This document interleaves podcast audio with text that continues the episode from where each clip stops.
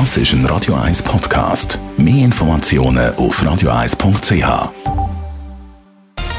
Radio 1, der Tag in drei Minuten. Mit der Elena Wagen.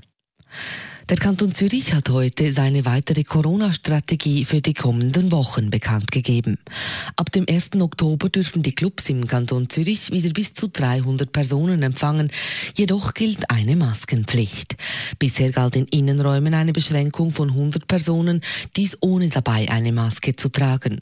Laut Regierungspräsidentin Silvia Steiner will man den Clubs so eine Perspektive für die Wintermonate bieten. Mit dieser Regelung wird den betroffenen Unternehmen ermöglicht, ihre Betriebe wieder einem grösseren Personenkreis zugänglich zu machen.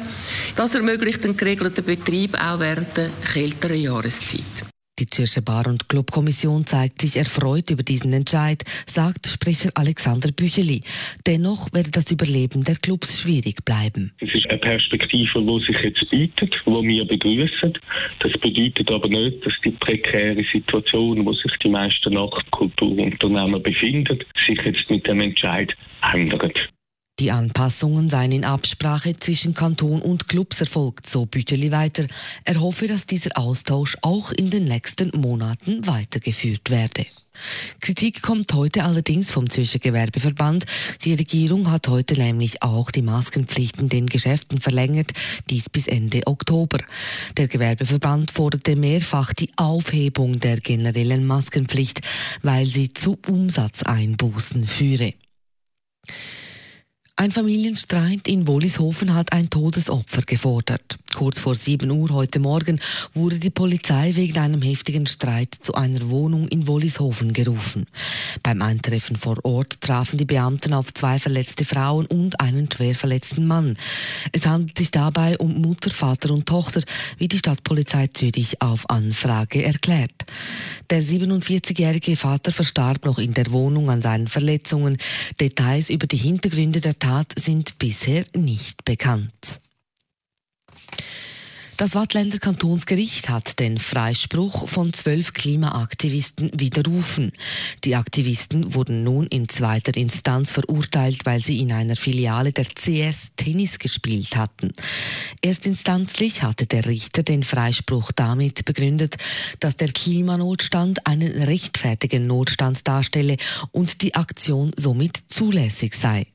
Mit dieser Aktion hatten sie die Werbung der Großbank mit Roger Federer angeprangert. Der Tennisstar verfüge weltweit über eine positive Ausstrahlung, während die CS eine umweltschädliche Politik verfolge, so die Haltung der Klimaaktivisten. Radio 1 Wetter. In der Nacht wird es häufig nass und es kühlt deutlich ab. Morgen Morgen starten wir bei 12 bis 13 Grad im Tag. Und im Laufe des Tages wird es dann nicht etwa wärmer, sondern am Nachmittag sogar noch kühler. Wegen der Kaltfront haben wir am Nachmittag dann etwa 11 Grad in Zürich. Dazu kommt ein ziemlich grauer Himmel und es wird den ganzen Tag immer wieder nass. Das war der Tag in drei Minuten.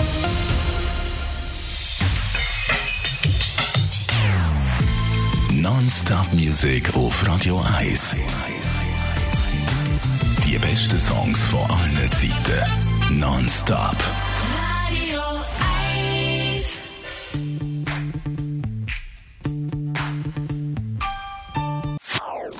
Das ist ein Radio 1 Podcast. Mehr Informationen auf radio1.ch.